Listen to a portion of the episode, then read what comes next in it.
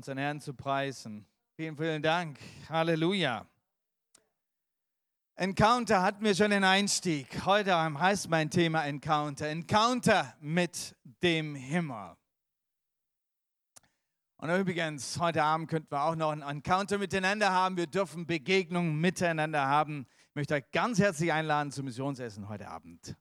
Na, am Ende des Gottesdienstes können wir uns alle oben treffen.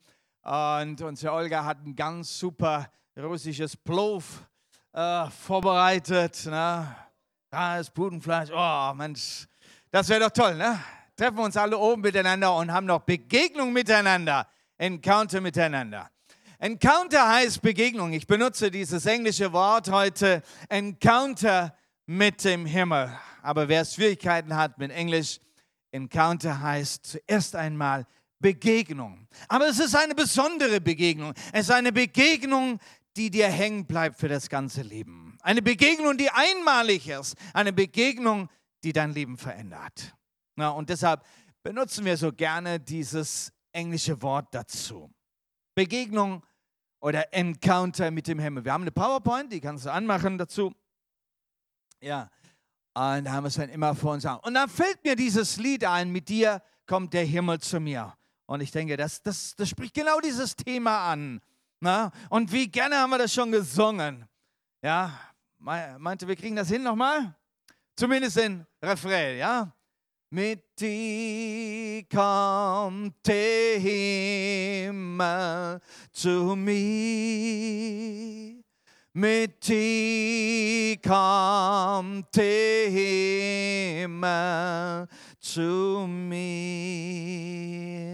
mit dir kommt der Himmel zu mir. Mit dir kommt der Himmel zu mir.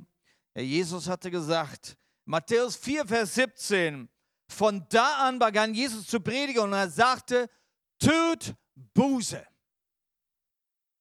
Tut Buße, denn das Reich der Himmel ist nahe herbeigekommen. Das hat Jesus gepredigt. Das war seine erste Predigt. Mit dem hat er Menschen eingeladen, komm und berührt den Himmel. Ich bin da, ich bringe mit mir das Reich Gottes, das Reich des Himmels. Wer mich berührt, berührt den Himmel. Wer mich sieht, der sieht den Vater. Und da ging es nicht nur um das Sehen, da ging es nicht nur um ein physisches Berühren. Jesus hat Menschen berührt und sie wurden berührt mit einem Übernatürlichen. Sie wurden berührt mit Wundern und Kraftwirkungen Gottes. Halleluja. Plötzlich sind Menschen herauskatapultiert worden von dem Irdischen, von diesem Gefangensein in den irdischen Gesetzen, von dem Gefangensein in weltlichen Ideen, weltlichen Philosophien. Und sie wurden hinaus in eine andere Welt, in das Übernatürliche in die Welt Gottes mit hineingenommen und sie durften es erleben, sehen, spüren, fühlen, schmecken. Kommt und berührt den Himmel. Der Himmel ist nahe herbeigekommen. Aber wie soll es geschehen? Jesus sprach von einem Himmel, von dem Reich des Himmels, das auf der Erde wirksam geworden ist. Jeder kann einen Encounter mit dem Himmel haben. Jeder. Und das sagt Jesus, jeder kann es haben. Denn dazu ist Jesus gekommen. Dass der Himmel uns nahe kommt, dass Gott uns nahe wird, dass er nicht mehr dieser entfernte Gott ist. Dass er ein Vater wird, mit dem man in eine Beziehung eingehen kann. Doch nur für die, die Buße tun nur für die, die Buße tun, das heißt Leute, die bereit sind, ihre Lebensrichtung durch Glauben an Christus zu verändern, nur die werden auch diesen Encounter als ein Sprungbrett in ein abenteuerliches Leben mit Gott erfahren. Ja, jeder darf Jesus berühren. Wie viele Menschen wurden durch Jesus auch geheilt und doch hat es ihr Leben nicht verändert. Es fehlt noch eines dazu, dass wirklich diese Encounter, diese Begegnung mit Jesus, diese Berührung des Himmels dann für dich auch eine lebensverändernde Sache wird. Nämlich, dass du darauf eingehst durch eine Bußhaltung, durch einen Umkehr, durch eine Umkehr und ein Ja sagen zu Jesus, ein Ja sagen zu Gott. Ja, ich glaube. Ja, ich möchte mehr von Gott. Und so kann dein Encounter mit Jesus, dein Encounter mit dem Himmel, kann dein Leben total verändern und neu gestalten. Wir wollen uns heute einfach mal ein paar Leute anschauen in der Bibel, für die dieser Encounter mit dem Himmel auch lebensverändernd war. Wir wollen sehen, was es mit ihrem Leben gemacht hat. Vielleicht hast du dir schon geträumt. Ne? Man, wir haben ganz, ganz tolle Zeugnisse, wie Menschen Gott begegnet sind, wie Menschen auch tatsächlich eine Himmelserfahrung gemacht haben, wie Menschen den Himmel gese gesehen haben oder im Geiste in den Himmel hineingerutscht waren und, und, und etwas erlebt haben, etwas Paradiesisches und Himmlisches erlebt haben, wo sie Gottes Stimme hörten, wo sie Engel sahen und sie sind da unter uns, sie geben Zeugnis. Und natürlich hat man da ein Gefühl, ja, muss ich jetzt auch in den Himmel, um das alles zu sehen und zu glauben. Selig sind die, die nicht sehen und doch glauben. Gott führt uns in wunderbare Erfahrungen hinein und er eröffnet uns seine Welt. Und der eine darf es auf eine Weise erleben, der andere auf eine andere Weise, weil Gott so vielfältig ist. Halleluja. Die einen dürfen Visionen haben, die andere Engel erleben, die andere berührt vom Heiligen Geist und der nächste darf erleben, wenn er Buße tut, dass sich sein Leben verändert, dass die Last von ihm abfällt und er mit Freude Jesus nachfolgen darf. Halleluja. Was ist dein Encounter mit dem Himmel? Und ich möchte dich heute Abend ermutigen. Vielleicht und wahrscheinlich hast du schon lange ein Encounter mit dem Himmel gemacht aber manchmal erscheint es uns so wenig wertvoll, so klein, so unbescheiden. Ach, die anderen, die haben doch so großartige Erlebnisse. Wisst ihr, mir ging es mal so, als ich in der Jugendfreizeit war, war selber gerade 17 Jahre alt. Ich wusste, dass ich Jesus liebe. Ich wusste, dass ich mein Leben Jesus gegeben habe, aber das war nicht spektakulär. Ich hatte keine großen Sünde gemacht. Mit sieben Jahren war das erste Mal, dass ich Ja zu Jesus gesagt habe. Da war ich kein großer Sünder. Da hatte ich mal ein paar Pfennige von, von der Mama ihrem Geldbeutel gestohlen gehabt. Da habe ich ein paar Lügen gesprochen gehabt. Da habe ich meine Schule auch mal ausgewischt und jemand einen Backe Pfeife gegeben. Ja, das waren die Dinge, an die ich mich erinnern konnte. Mehr nicht. Mit zehn Jahren habe ich die Entscheidung getroffen. Ich werde Jesus nachfolgen. Ich werde ihm dienen. Ich werde seinen Willen tun. Habe mich für die Taufe entschieden entschieden. Das war alles. Von dem Tag an weiß ich, dass mein Leben ein abenteuerliches Leben bergauf ging. Immer besser und immer schöner mit Gott. Das wusste ich, aber da war kein Spektakel dabei.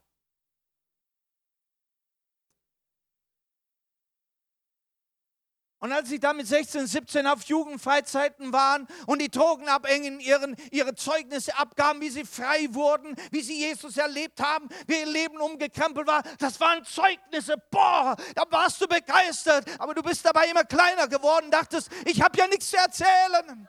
Und dann war dieser Leiter, dieser Jugendleiter, der gesagt hat, okay, wir machen das so, heute, heute werden drei Leute ihr Zeugnis erzählen, aber keiner weiß, wer das sein wird. Ich suche sie einfach raus, ich deute auf dich und du kommst da vorne und erzählst ein Zeugnis. Und was man da natürlich dabei denkt, unter so 150 Jugendlichen, naja, das wird ja mich wohl nicht treffen. Naja, und da saß ich da so guter Dinge, nicht wahr? Das werde ich ja wohl nicht sein, aber gerade ich war es gewesen, der nach vorne tackern musste du, und mein Kopf war so klein. Was sag ich jetzt? Ja, der Jugendleiter war, äh, war gnädig mit mir und hat das in Form eines Interviews gemacht. Das war schon mal hilfreich. Und dann hat mich der Geist Gottes dazu geführt, dass ich so ganz ehrlich erzähle. Ganz ehrlich, was ich weiß, was ich erlebt habe. Wie ich mein kleines Herz Jesus gegeben habe. Und dass ich mit zehn Jahren, als ich die Entscheidung getroffen habe, Jesus, ich will deinen Willen tun und nicht meinen, wie ich eine Stimme verspürt habe, die zu mir sagt, du wirst einmal ins Ausland gehen und du wirst mein Evangelium erzählen, den Menschen, die nichts von meinem Evangelium wissen die meinen Namen nicht gehört haben. Und dass ich dann eine Entscheidung getroffen habe, Jesus ruft mich in die Mission und bereitete mein Leben vor und betete jeden Tag, Herr, mach mich zu einem Zeugen. Und durfte vielen Menschen Jesus erleben. Nun, äh, äh, vielen Menschen von Jesus weitererzählen. Das habe ich erzählt. Nicht mehr, nichts Spektakuläres. Ich bin wieder auf meinen äh, Platz gesessen, war froh, dass es rum war irgendwie. Am Ende der Veranstaltung kamen einige Jugendliche auf mich zu und sagten, wisst ihr, weißt du, wir haben uns ja genauso gefühlt wie du. Aber wir sind so ermutigt worden, dass du bereit warst, auch deine kleine Geschichte zu erzählen. Wisst ihr, als ich dann mit 19 im Bett lag und, und äh, ich habe gesagt, Jesus, ich verstehe eines nicht. Ich verstehe nicht, wie ich das akzeptieren soll, dass du für mich und für meine Sünden gestorben bist. Und wie die Prediger halt immer so gerne sagen, auch die Jugendprediger sind da nicht anders, die sagen, und wenn auch du der einzigste Sünder gewesen wärst auf dieser Erde, wäre Jesus für dich gestorben. Das wollte ich auch immer glauben. Das habe ich auch meinen eigenen Jungschalern verkündigt. Aber dann lag ich im Bett und sagte, Herr, mit meinen paar wenigen Sünden, da wärst du auch gestorben dafür. Ich verstehe das nicht. Was machen diese paar kleinen Sünden schon aus? Und dann durfte ich Jesus sehen in einer Vision. Ich weiß nicht, war es eine Vision, war es ein Traum oder was ich gesehen habe, weiß ich nicht. Ich weiß nur eins, ich habe Jesus gesehen, wie er am Kreuz hing und dann fing er an zu mir zu sprechen. Und er sprach zu mir. Es war nicht hörbar, aber ich, ich habe es gehört. Hier habe ich es gehört, wie Jesus zu mir sprach und sagte, ich habe meine Hände ausgestreckt für dich, denn Gott ist heilig und du bist ein Sünder. Auch mit den kleinsten Sünden bist du ein Sünder und du bist so weit weg von Gott. Hätte ich meine Hände nicht ausgestreckt, hätte ich dich nicht versöhnen können mit dem lebendigen und heiligen Gott. Dann sagte er zu mir, es ist nicht es kommt nicht darauf an, wie klein oder groß die Sünden in deinen Augen sind. Es kommt darauf an, wie klein oder groß die Sünden in Gottes Augen sind. Und du musst wissen, dass selbst deine kleinste Sünde für Gott so groß ist, dass du von ihm getrennt bist. Und plötzlich hatte ich es verstanden. Plötzlich durfte ich Dank sagen, danke Jesus, dass du für mich gestorben bist. Und ich habe mich dann verliebt in Jesus. Und dass ich mich verliebt habe in Jesus, das wusste ich gar nicht so sehr. Das haben mir die anderen gesagt. Hey, was ist mit dir los? Bist du verliebt mit Jesus? Der Himmel hatte sich mir eröffnet. Ich durfte eine Erfahrung machen, eine Begegnung, einen Encounter mit dem Himmel. Das hat mein Leben verändert. So darf ich euch weitere kleine Geschichten erzählen die mir geschehen sind. Aber ich möchte einmal ein paar große Geschichten erzählen hier, und zwar die von der Bibel. Und dann gehen wir mal auf die nächste Folie und schauen uns ganz kurz mal das Leben von Abraham an. Er hatte seinen Encounter mit dem Himmel. Und es ging los mit einem ganz physischen und nicht einem geistlichen Bild. Gott sagte ihm, schau doch auf den Himmel in der Nacht und sieh die Menge der Sterne und sagte ihm so, und hier ist das Wort und hier ist der Verheißung, so wird mal deine Nachkommen sein, so reich und so unzählbar wie die Sterne. Diese Begegnung, diesen Encounter mit Gott, mit seiner Stimme und der Großartigkeit Gottes. Er sah den großen Himmel, die unzähligen Sterne. Das heißt, endlos. Und so physisch wie der Himmel ist, so physisch wie das Universum ist, bis heute konnte uns die Wissenschaft nicht beweisen, dass das Universum ein Ende hat, dass es Grenzen hat. Es nimmt unsere Wissenschaft hinein in die andere Welt. Denn der Himmel und die Erde sind so nah verbunden, dass selbst unsere physische Welt unendlich ist. Und nur Gott ist unendlich. Halleluja. So ist selbst in der physischen Welt Gott gegenwärtig in seiner Unendlichkeit. Und du musst nur deine Augen aufmachen und du schaust hinein in eine Unendlichkeit und du begegnest dem Himmel. Und wenn du in den Himmel und in den Sternenhimmel hineinschaust, dann denkst du, du schaust in, in das physische Universum. Aber schau und schau und schau und Gott nimmt dich in seine geistliche, unendliche Welt hinein. Halleluja. Halleluja. Und da begegnet Gott dem Abraham. und zeigt ihm seine Größe. Und er spricht zu ihm. Und dieser Abraham glaubte dem Wort. Und so heißt es, lass uns das mal miteinander lesen. Im 1. Mose 15, Vers 5. Es ist einfach klasse geschrieben. 1. Mose 15, 5. Und er führte ihn hinaus und sprach, blicke doch auf zum Himmel, zähle doch die Sterne, wenn du sie zählen kannst. Wie lustig, ne? Wenn du sie zählen kannst. Macht Gott noch einen Witz dabei.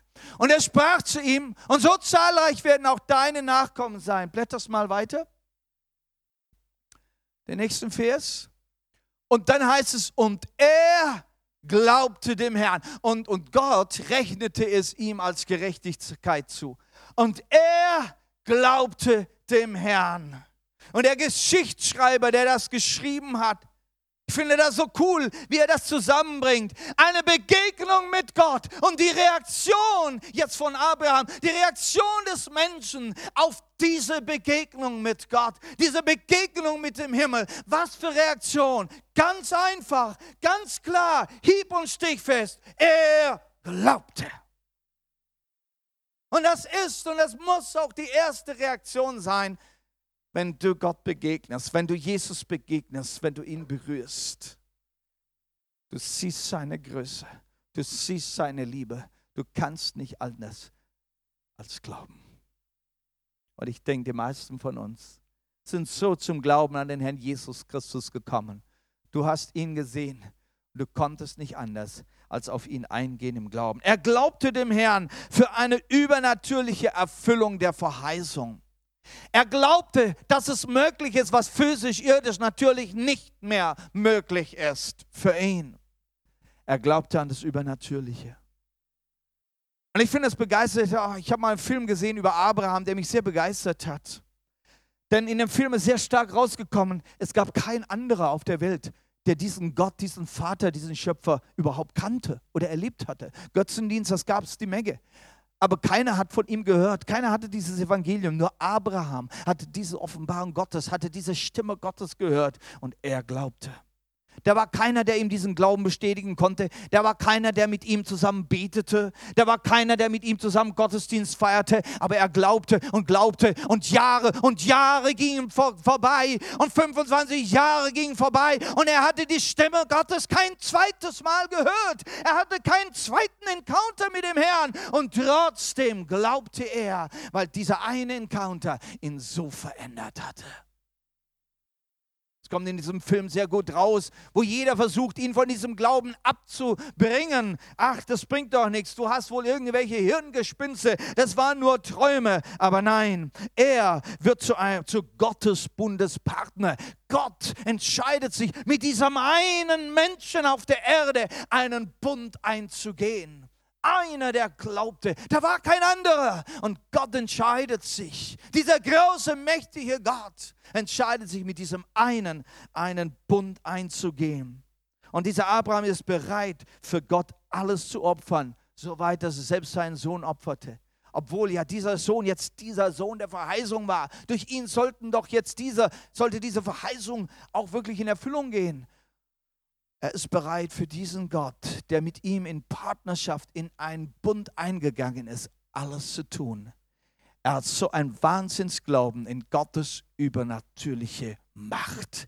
Er kann alles. Und selbst wenn ich meinen Sohn opfere, kann er ihn vom Tode wieder zum Leben erwecken. Es ist in ihm der Glaube in die übernatürliche Kraft Gottes wach geworden. Halleluja. Und das wünsche ich dir. Dass wenn du dich wieder erinnerst an deine Bekehrung, an deine Berührung mit der Liebe Jesu, mit der Vergebung, dass du anfängst zu glauben an seine übernatürliche Kraft. Dass egal was für einen Zustand du hast, wo du drin bist, Gott kann. Gott kann dich herausnehmen. Investiere deinen Glauben. Schau in den Himmel.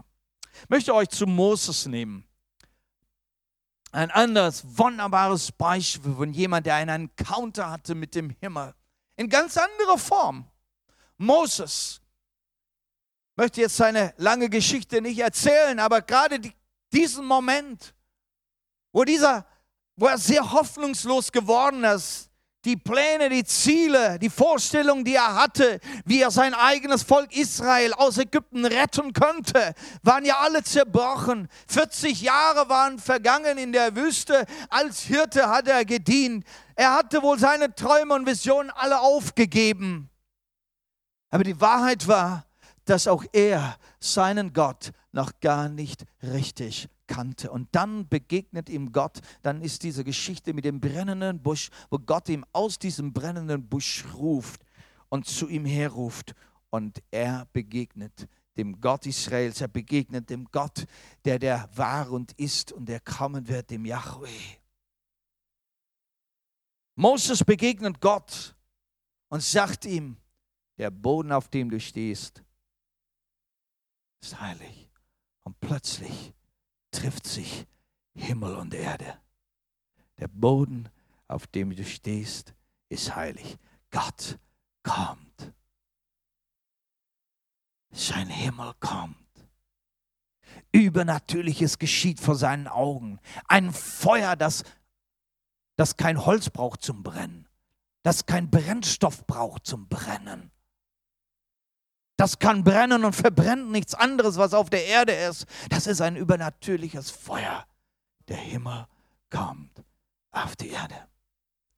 Er hatte das viel später ein zweites Mal erlebt. Er hatte Israel schon rausgeführt aus der Gefangenschaft aus Ägypten. Sie waren schon unterwegs, hatten schon das Rote Meer überquert, hatten schon Wunder Gottes erlebt, na, durch wie sich das Meer geteilt hatte. Sie hatten wirklich Gott erlebt. Er hatte ja mit Wundern gewirkt. Er wurde äh, so überzeugt von Gottes Gegenwart, von der göttlichen Gegenwart. Er konnte vor dem Pharao Wunder tun.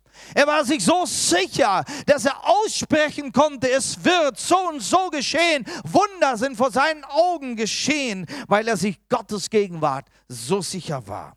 Und dann führte er mit Gottes Mandat, führte er das Volk Israel hinaus. Und dann möchten wir eine zweite Bibelstelle lesen, wie er an den Berg Sinai kommt. 2. Mose 19, 16 bis 20. Wollen wir das mal lesen miteinander? Er kommt also mit dem ganzen Volk Israel in den Berg Sinai. Und es geschah am dritten Tag, als es Morgen wurde, da brachen Donner und Blitze los. Und eine schwere Wolke lagerte auf dem Berg. Und ein sehr starker Hörnerschall ertönte, sodass das ganze Volk, das im Lager war, bebte. Und Mose aber führte das Volk aus dem Lager hinaus. Gott entgegen. Und sie stellten sich am Fuß des Berges auf und der ganze Berg Sinai herrauchte, weil der Herr im Feuer auf ihn herabkam. Nun, das kannte ja Moses, dieses Feuer, das war ihm nicht mehr neu. Und sein Rauch stieg auf wie der Rauch eines Schmelzofens und der ganze Berg erbebte heftig. Und der Hörnerschall wurde immer stärker. Mose redete und Gott antwortete ihm mit einer lauten Stimme. Nun, er kannte ja schon die Stimme Gottes, die hatte er vorher gehört. Hier sollte auch das ganze Volk seine Stimme hören. Und der Herr stieg, und jetzt pass auf, und der Herr stieg auf den Berg Sinai herab, auf den Gipfel des Berges, und der Herr rief Mose auf den Gipfel des Berges, und Mose stieg hinauf. Der Himmel kam herab Moses steigt hinauf.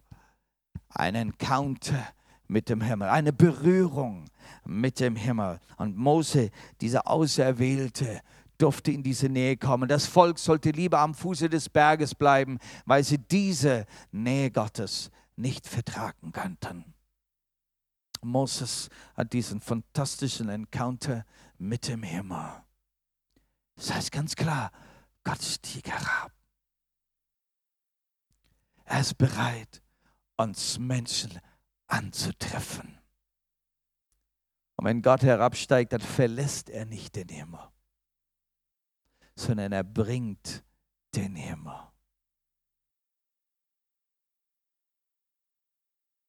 Jesus brachte das Reich des Himmels nahe herbei. Gott ist bereit, uns zu begegnen. Halleluja. Wie wunderbar. Und dieser Moses, er wird so ein, ein, ein, ein wunderbares Zeugnis. Er wendet sich selbst im Zweifelfall immer an Gott Israels. Selbst im Zweifelsfall weiß er, diesen Gott aufzusuchen, dem er begegnet ist, der so allmächtig ist, der immer recht hat. Halleluja. Und Moses musste so manches erleben. Er wurde wirklich verfolgt und gepeinigt und so oft wollte man ihn entthronen. Man hat ihm nicht mehr geglaubt, aber Moses glaubte Gott. Er ging in seine Gegenwart. Was ihm am wichtigsten war, ist diese göttliche Gegenwart. Er hatte ihn einmal erlebt. Und es ist wie wenn er sagt, so Gott, du bist zu mir gekommen, jetzt nehme ich dich mit. Sag Gott, jetzt nehme ich dich mit auf meine Reise mit dem Volk Israel. Ich lasse dich nicht mehr los. Deine göttliche Gegenwart ist mir das Wichtigste. Du brauchst mich zu keinem König machen. Ja, es geht nicht um mich, aber es geht um deine Gegenwart. Die nehme ich mit zu jedem Preis. Und Gott war bereit dazu. Gott war bereit dazu, mit Moses mitzugehen. Bei Nacht durch eine Wolke, äh, durch, durch eine Feuersäule und bei Tag durch eine Wolkensäule. Gott ging mit Moses. Wow. Und weißt du, dass Gott auch heute bereit ist, mit dir mitzugehen? Wenn du bereit bist zu sagen, ihn an der Hand zu nehmen, sag, komm mit mir, ich möchte mit dir gehen. Sagt nicht das Neue Testament, das tue nicht, dass wir heute im Geist wandeln sollen und sagt nicht Jesus, dass er uns den Geist Gottes gibt, dass er bei uns sei und uns nie mehr verlässt. Der Himmel möchte mit dir unterwegs sein. Wow. Ich finde das begeisternd. Es gibt noch andere im Alten Testament, viele eigentlich, nur ein, zwei Beispiele. Da ist der Jakob zum Beispiel. Also das nächste Bild. Viele Männer Gottes im Alten Testament. Da ist der Jakob mit der Himmelsleiter die, die, die Leiter, die in den Himmel raufstieg und die Engel rauf und runter stiegen. Da ist Samuel, der kleine Junge, der die Stimme Gottes hört und der reagiert auf die Stimme Gottes letztendlich und sagt, Herr, dein Knecht hört und er darf die Stimme des Vaters, des Schöpfers des Himmels hören und Gott wird für, sie, für ihn der Persönliche, der zu ihm spricht und er wird zum Sprachrohr.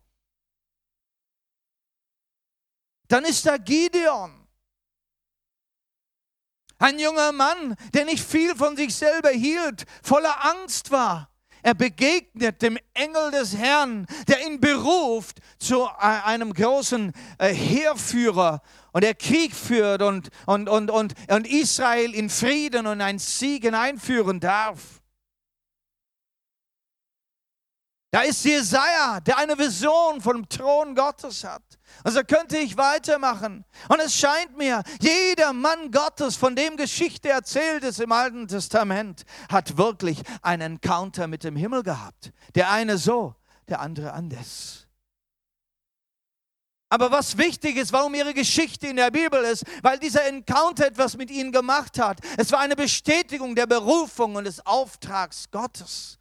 Es hat ihr Leben verändert. Es hat ihr Leben in eine Richtung gebracht. Und der Auftrag und die Bestimmung Gottes für ihr Leben kam durch und kam zum Durchbruch. Und ich glaube, dass jeder von uns eine Bestimmung Gottes hat, einen Auftrag Gottes, einen Plan. Wie kommen wir hinein? Gott möchte dir begegnen, möchte dich auf diese Reise nehmen.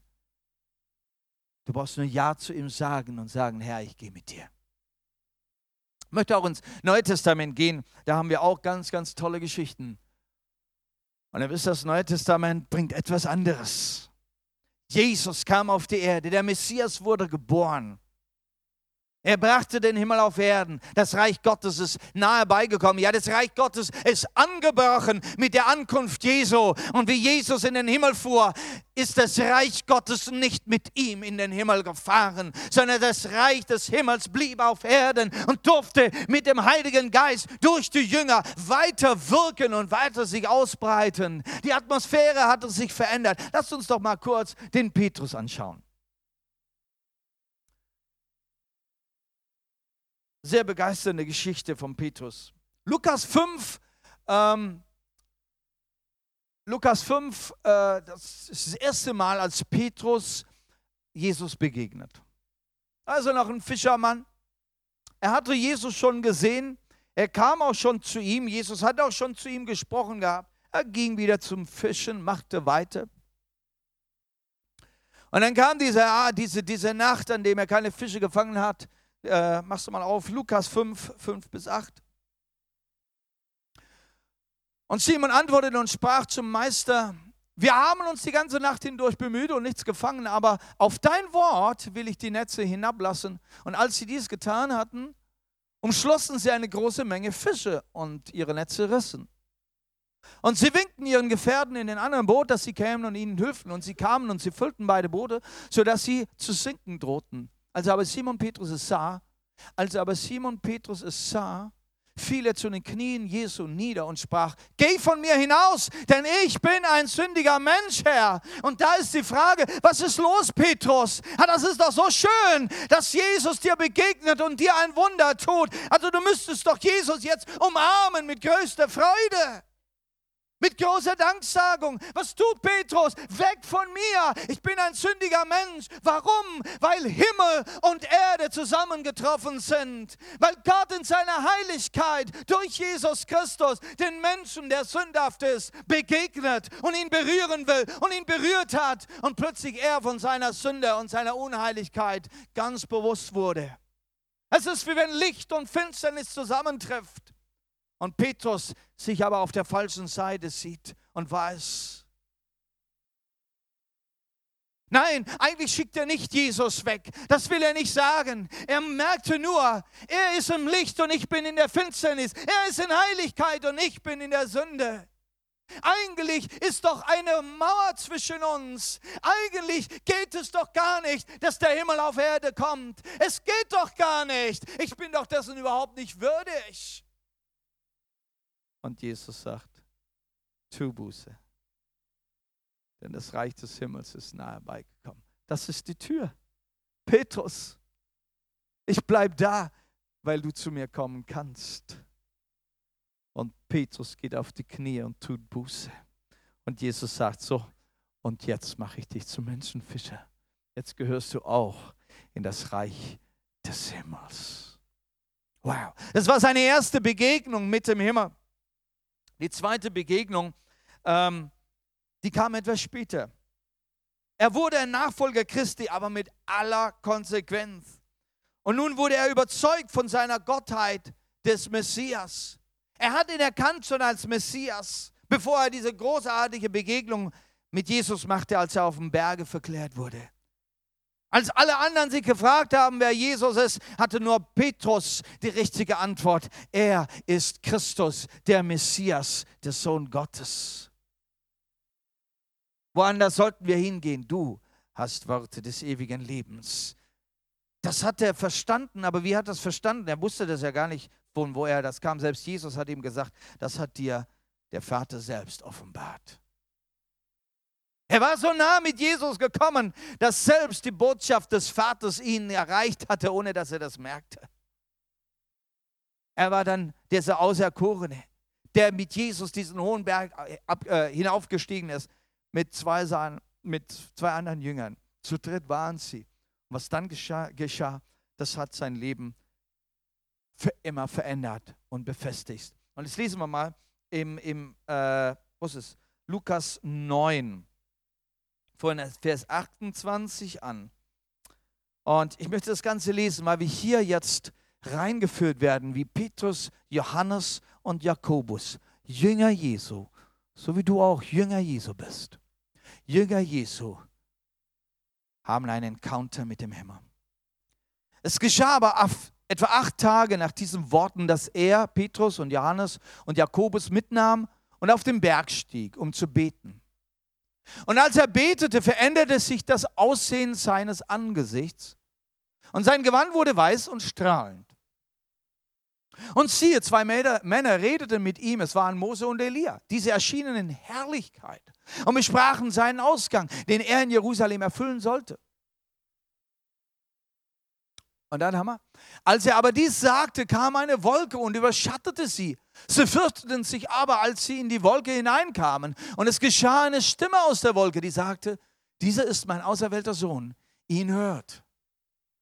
Und 36, und während die Stimme geschah, war Jesus wieder allein und sie schwiegen und verkündigten in jenen Tagen niemand etwas von dem, was sie gesehen hatten. Was war geschehen? Ihre Augen wurden geöffnet und sie sahen rein in eine geistliche Welt, in die Welt des Himmels. Sie sahen plötzlich, wo Jesus sich auch bewegt. Er bewegt sich in himmlischen Örtern. Er redet mit Menschen wie Elia und Moses.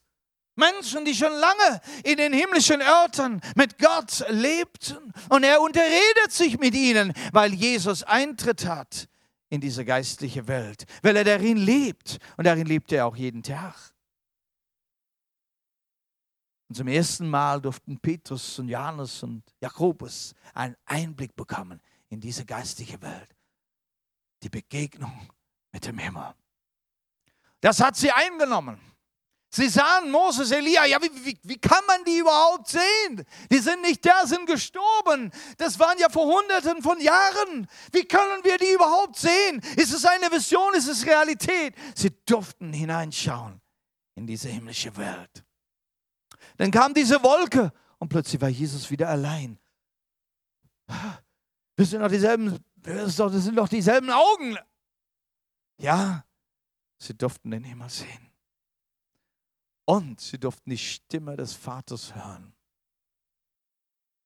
Diese Begegnung musste sie sich wiederholen. Sollte man das so alle Woche mal wiedersehen? Nein.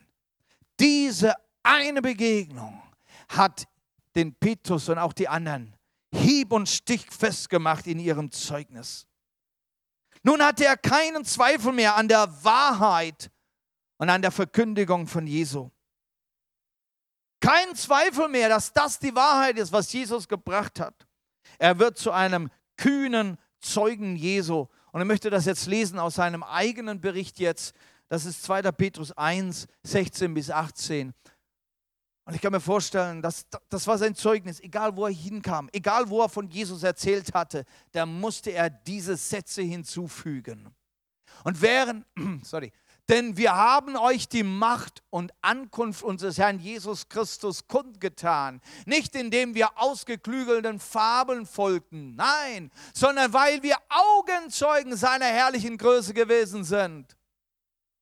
Denn er empfing von Gott, dem Vater, Ehre und Herrlichkeit, als von der erhabenen Herrlichkeit eine solche Stimme an ihn erging. Dies ist mein geliebter Sohn, an dem ich Wohlgefallen gefunden habe. Wann war denn das? Und diese Stimme hörten wir vom Himmel her ergehen, als wir mit ihm auf dem heiligen Berg waren. Und das ist sein Zeugnis. Und das muss er jedes Mal erzählt haben, wenn er von Jesus den Menschen erzählt hat.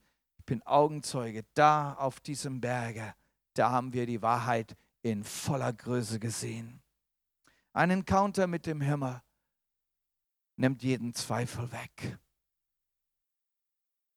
dass Zweifel kamen in dem Leben des Petrus, das wisst ihr. Obwohl er diesen Encounter hatte. Und als Jesus dann gefangen genommen wurde, da kamen Zweifel. Da kamen Zweifel, obwohl er so einen super Encounter hatte. Wir würden uns wünschen, dass wir sowas sehen dürften. Und trotzdem kam der Zweifel. Die Zweifel kommen, aber Gott sei Dank für solche Encounter. Gott sei Dank, dass du und ich, dass wir Jesus erleben durften. Wir dürfen uns immer wieder daran erinnern, an diese Anfänge, dürfen uns erinnern, als die Liebe Gottes in unser Herz gefallen ist, als wir Vergebung unserer Sünden bekommen hat, als er uns wiedergeboren hat, als er uns neue Geschwister geschenkt hat, als unsere Beziehungen mit Gott in Ordnung kamen, als Friede mit Gott plötzlich einen Platz gefunden hat in unserem Herzen und zum Ausdruck kam haben. Wir dürfen uns an diese Begegnungen mit Gott erinnern. Und so durfte das der, Paul, der Petrus auch. Und er konnte dann noch einmal Buße tun, nochmal rumdrehen und seinem Herrn folgen. Halleluja. Und so darf Zweifel kommen, Quiste. Es, Gott verdammt uns nicht dafür, dass du mal Zweifel hast, wenn die Situationen wirklich stark sind und schwierig sind. Er verdammt uns dafür nicht für Zweifel, aber er möchte uns dann wieder daran erinnern, dass er uns genauso liebt wie am Anfang. Halleluja. Diese Encounter mit dem Herrn, diese Encounter mit dem Himmel, sie helfen uns weiterzugehen. Halleluja. Und wisst ihr, deshalb ist auch das Abendmahl ja unheimlich wichtig, weil Gott, Jesus möchte, dass wir uns immer wieder daran erinnern, immer wieder daran erinnern, was er getan hat. Dass wir immer wieder aufschauen auf dieses Kreuz, immer wieder und Dank sagen, Herr, ja, es ist wahr, du hast meine Sünde abgewaschen. Oh, wie leicht habe ich mich damals gefühlt, als du mir vergeben hast. Damit dein Zweifel wieder abfällt und du weitergehen kannst. Der Paulus wäre so ein anderer Held im Neuen Testament. Ich nehme ihn heraus aus den vielen, aber auch er ist so einer, der Encounter mit dem Himmel hatte. Ganz anders als der Petrus. Ganz anders. Und das möchte ich auch heute Abend aufzeigen. Man kann verschiedene Encounter mit dem Himmel haben. Aber dein Encounter ist wichtig für dich. Du brauchst nicht den anderen nachahmen. Du brauchst nicht beten, Herr, gib mir, gib mir genauso einen Encounter wie der auch. Nein, Gott, du bist so einzigartig für Gott, dass du deinen einzigartigen Encounter mit Gott machen kannst. Halleluja. Schau doch den, den, den Paulus an, ne? der, der so äh, für Gott gekämpft hat. So sagt er selber ein Theologe gewesen war, kannte sich aus, das ganze Alte Testament, das wollte er verteidigen, er wollte Gott verteidigen. Wer sind diese Jesus-Prediger? Das ist doch äh, falsche Lehre, hat sie verfolgt bis aufs Blut. Und dann diese Begegnung da auf dem Weg nach Damaskus, wo er weitere Christen verfolgen wollte. Dann schmeißt ihm vom Pferd, wie ihm dieses Licht entgegenkam. Und er hört die Stimme von Jesus. Lass mal lesen, Apostelgeschichte 22. Ich möchte gerne diese Geschichte lesen, weil äh, ja, ich möchte, dass wir, dass wir das fühlen, wie hier Himmel und Erde aufeinandertreffen, wie, Petrus, äh, wie Paulus dem Himmel begegnet. Es geschah mir aber, als ich reiste und mich Damaskus näherte, dass am Mittag plötzlich aus dem Himmel ein helles Licht mich umstrahlte. Und ich fiel zu Boden und hörte eine Stimme, die zu mir sprach, Saul, Saul, was verfolgst du mich? Ich aber antwortete, wer bist du, Herr? Er hat es bis jetzt noch nicht kapiert. Und er sprach zu mir, ich bin Jesus, der Nazaräer, den du verfolgst die aber bei ihm waren, die sahen zwar das Licht, aber die Stimme hörten sie nicht, der mit mir redete, äh, so, die, so, hörten sie nicht, ja. Schon mal interessant, ja. Also das Licht haben sie gesehen, aber wichtig war diese Stimme, mit dieser Stimme nur konnte er identifizieren, was für einen Encounter er überhaupt hatte. Und diesen Encounter hatten die anderen nicht, hatte nur der Paulus. Ich sagte aber, was soll ich tun, Herr? Der Herr aber sprach zu mir, Steh auf und geh nach Damaskus und dort wird dir von allem gesagt werden, was dir zu tun verordnet ist.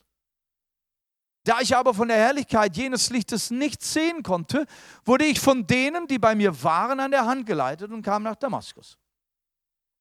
Ein gewisser Hananias aber, ein frommer Mann nach dem Gesetz, der ein gutes Zeugnis hatte von allen dort wohnenden Juden, kam zu mir. Er trat heran und sprach zu mir, Bruder Saul, sei wieder sehend. Und hier geht der Encounter weiter. Ein Wunder geschieht vor, vor ihm und für seine Augen. Und zu derselben Stunde schaute ich zu ihm auf. Das heißt, er konnte ihn jetzt sehen. Er aber sprach, der Gott unserer Väter hat dich dazu bestimmt, seinen Willen zu erkennen und den Gerechten zu sehen und eine Stimme aus seinem Mund zu hören. Und es ist hier der Ananias, der dem Paulus bestätigt, hey Paulus, du hast gerade einen Encounter mit dem Himmel gehabt. Schau, Er hat dich dazu erwählt. Du solltest ihn erkennen, du solltest ihn sehen und du solltest ihn hören. Halleluja, alle drei zusammen.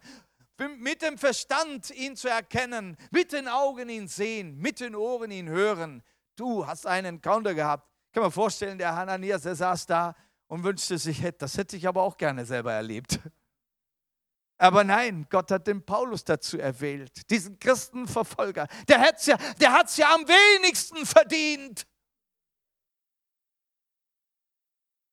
Äh, wer, wer, wer, war das, der Prediger, den wir hier hatten? Nicht? Ich, ja, der schlimmste Schurke oder was? Nicht? Ich habe es ja am wenigsten verdient. Ne? Der, der, der da von dem Toten auferweckt war. Was, wie, wie heißt er?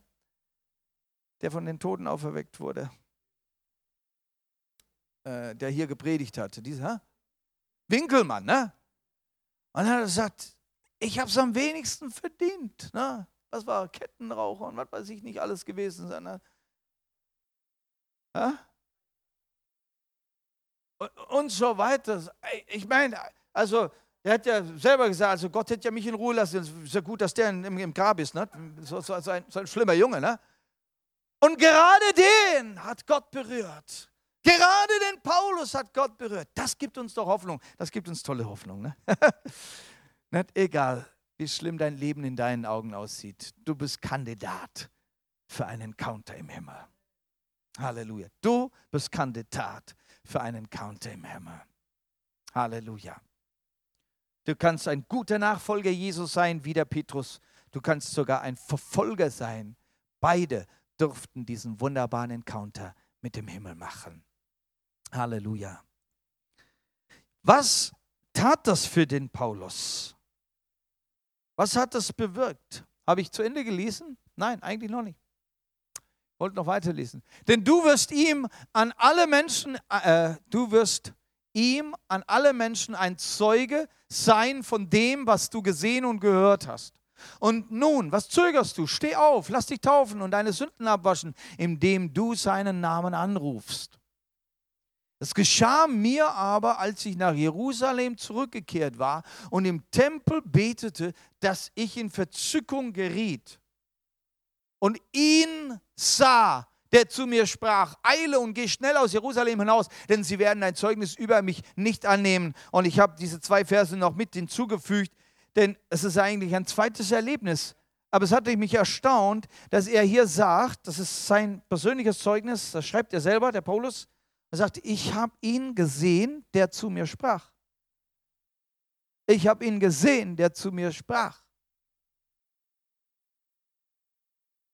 Er sagt es jetzt nicht klar, war es ein Engel, war es Jesus, war es Gott, wer hat zu ihm gesprochen, ja, aber es war ein himmlisches Encounter nochmals. Ja, und da hatte der Paulus noch die eine oder andere dazu. Halleluja. Halleluja. Und das Schöne ist hier auf diesem Lebensweg von Paulus, und so war es auch in Petrus, sie hatten dann immer wieder mal den einen oder anderen Encounter. Brauchten sie diesen Encounter? Es ist Gott, der es auswählt, um eine Sache festzumachen, damit sie feste Zeugen Jesu sein sollten. Dieser Paulus macht eine totale Umkehr. Er wird zum mutigsten Verkündiger, den wir in der Schrift sehen. Er sieht alles jetzt als Dreck an im Vergleich zur Größe Christi. Und ihr kennt die Bibelstelle, wo Paulus sagt, nun achte ich alles für Dreck um Christi willen. Alles, was er erreicht hatte im Leben, und er hatte wirklich, also der hatte Zertifikate, der hatte schon was gemacht in seinem Leben, ist nichts für den, den ich gefunden habe, Jesus ist mir alles wert. Er hatte den Himmel jetzt persönlich äh, äh, begegnen dürfen. Er trägt die Botschaft nun in alle Welt und das trotz jeder Verfolgung. Und du verfolgst die Geschichte von Paulus, egal wo er hingekommen ist, er hat immer Widersacher gehabt. Er wurde immer verfolgt. Er hatte immer Widerstand gekriegt. Das hat ihn nicht davon abgebracht, Manchmal geht es uns so, ne, wenn man dann Widerstand bekommt, naja, vielleicht bin ich nicht auf dem richtigen Wege, vielleicht war Gott nicht mit mir, vielleicht war das nicht Gottes Auftrag oder Gottes Wille, dass ich hier oder dahin gegangen bin oder, oder vielleicht Zeugnis gegeben hat. Sobald wir Widerstand bekommen, dann sind wir davon überzeugt, dass irgendwie ein Fehler drin sein muss. Nein, für Paulus das Wichtigste war sein Auftrag, seine Begegnung mit Jesus. Da konnte kommen, was will. Da konnten Verfolger sein. Da haben sie ihn gesteinigt. Ist er wieder aufgestanden, weiter in den nächsten Ort und wieder gepredigt.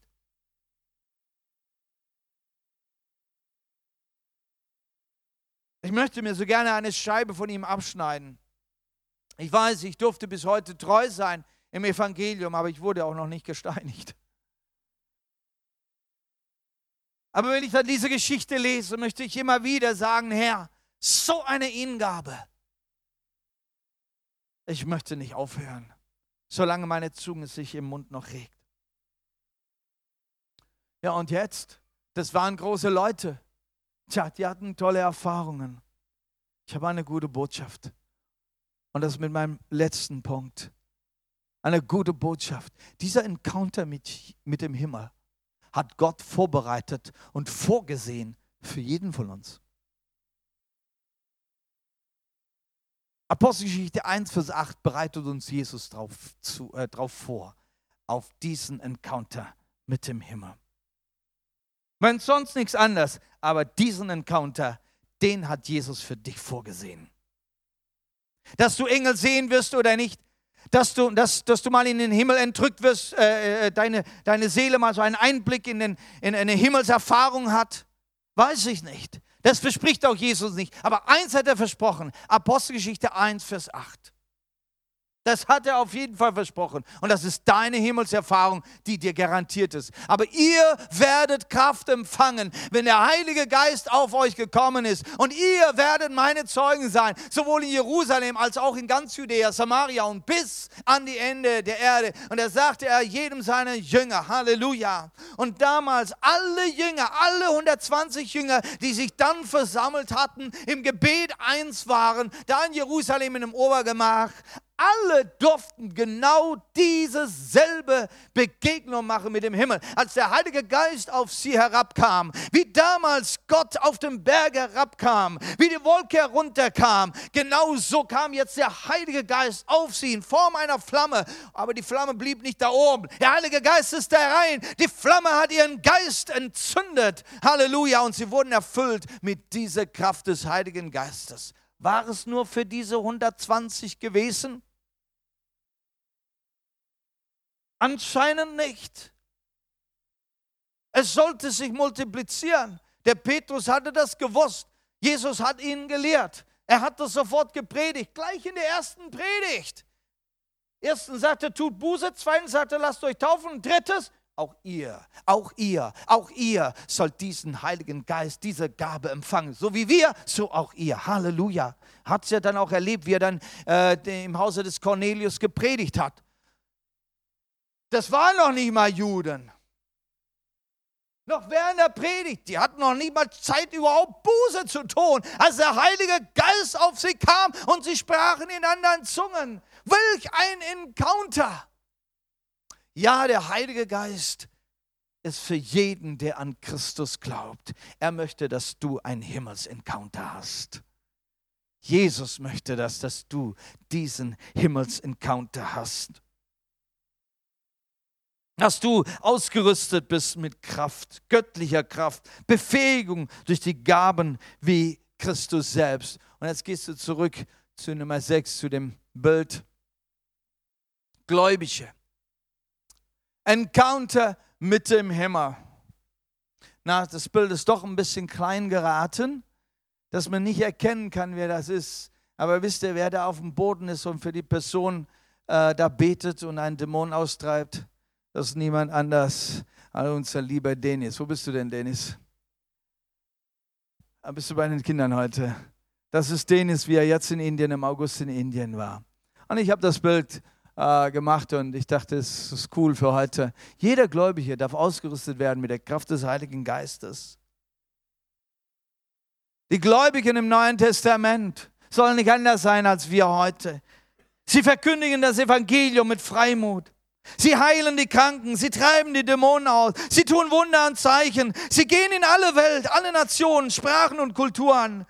Sie trotzen jeglicher Verfolgung. Sie leben einen Lebensstil der Liebe und Barmherzigkeit. Ja, sie brechen Mauern und Grenzen, um eins in Christus zu sein. Halleluja.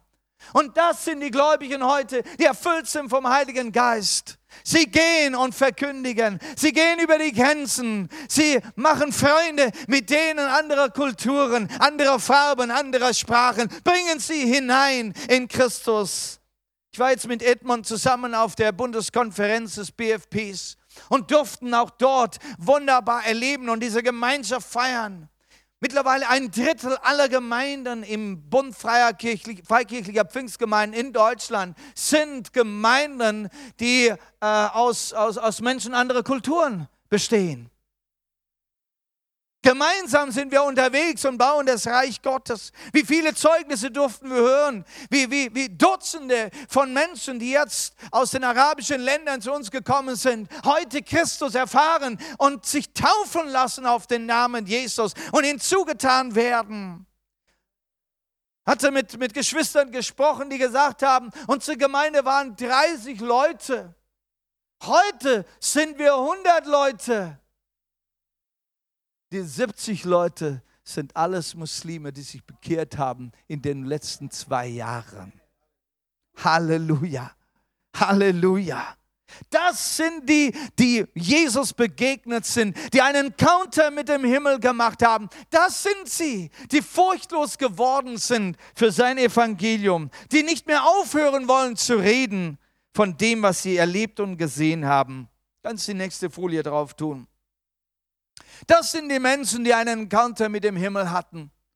Und vielleicht auch nur einen Encounter, aber dieser eine reichte.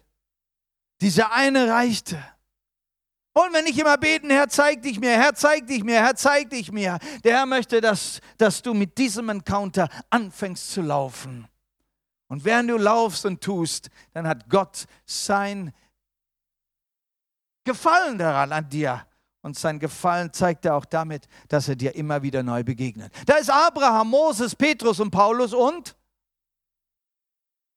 darf ich dich auch dich anreihen? Hast auch du deine eigene Geschichte von deinem Himmelserlebnis? Ich freue mich, wenn ich mit Menschen reden kann. Hey, was ist dein Erlebnis mit Gott? Wie bist du zum Glauben gekommen? Wie hast du den Geist Gottes erlebt? Wie hat sich der Himmel für dich geöffnet? Das sind wunderbare, begeisternde Zeugnisse die ich gerne, gerne hören möchte. Sie sind begeisternd. Kannst du auch deinen Namen dazu schreiben? Hast du deinen Encounter mit dem Himmel gemacht? Wenn nicht, dann möchte ich dich heute ermutigen, dass du auch dich ausrichtest. Denn Jesus möchte, dass jeder seinen Encounter macht. Er ist zu dir gekommen, er kommt auch heute zu dir und sagt, das Reich Gottes, das Reich des Himmels ist nahe herbeigekommen. Greif zu, greif zu, greif zu. Vielleicht gibt es da etwas, wo du noch ausräumen musst in deinem Leben, das zwischen dir und Gott steht. Lass es zu, dass du, dass es heute ausgeräumt wird aus deinem Leben. Lass es gehen, lass es fahren. Ist es dein Stolz? Ist es der Materialismus? Ist es irgendeine Unvergebenheit? Lass gehen. Gott wartet, dass er dir begegnen kann. Und noch eine letzte Folie. Sie stellen den ganzen, die ganze Welt auf den Kopf. Wer sind sie? Du und ich. Du, der dich jetzt eingereiht hast, gehörst auch zu denen, die die Welt auf den Kopf stellen. Warum? Weil sie das Reich des Himmels erleben und verkündigen. Weil sie sich in Örtern des Himmels bewegen und im Geist wandeln. Dazu sind wir auch gefordert. Wir sind ja mit Christus gesetzt in geistige Örter und dürfen jetzt mit dem Heiligen Geist wandeln und unterwegs sein. Wir dürfen Wunder erleben, weil sie beten, dein Wille soll geschehen, wie im Himmel, so auch auf Erden. Jesus hat uns gelehrt, dass wir es täglich beten sollen. Der Himmel soll auf Erden kommen. Gottes Wille soll hier geschehen. Wir wollen es sehen. Wir wollen es sehen. Und die Menschen, mit denen, denen uns begegnen, die wollen es auch sehen und sie brauchen es und wir wollen diese Vision entwickeln, dass Gott ihnen begegnen will. Gott will deinen Kollegen begegnen, Gott will deinen Kameraden begegnen, Gott will deinen Nachbarn begegnen. Gott wartet darauf, dass er das tun kann, weil wir beten weil wir beten. Ihr habt tolle Zeugnis gehört. Menschen, die irgendwo hinter den Türen sind, abgeschnitten von der Welt, in ihrer Depression, wissen nicht auch noch aus noch ein. Und wenn Gott ihnen dann begegnet durch ein Wort, das durch die Türe fliegt, durch den, durch den Briefkasten kommt, durch den Fernsehen kommt, selbst ein Bibelwort, das plötzlich ihnen durch den Kopf äh, äh, kommt, an den sie sich erinnern von irgendeiner Kirche oder Sonntagsschule, vielleicht sogar ein Traum oder eine Vision. Gott hat viele Möglichkeiten, Menschen zu erreichen, weil wir beten, weil wir beten, weil seine Gemeinde betet wie im Himmel, so auf Erden. Und ich möchte euch dazu auffordern, wenn du schon deine Himmelserfahrung gemacht hast, dass du mit einsteigst in dieses Gebet und von Herzen betest, dass diese Menschen, Tausende, Abertausende, die noch keine Himmelserfahrung gemacht haben, dass auch sie, dass auch sie diese Hand ausstrecken können. Dass auch sie Buße tun können und zu Christus kommen. Und gerade da haben wir nächstes Wochenende so ein wunderbares, super Wochenende mit Wim Kok, wo du beten kannst, dass deine Freunde, dass deine Kollegen diese Möglichkeit wahrnehmen und ihre Himmelsencounter machen und ihre Jesus-Begegnung nächste Woche. Halleluja. Lass uns zusammen aufstehen.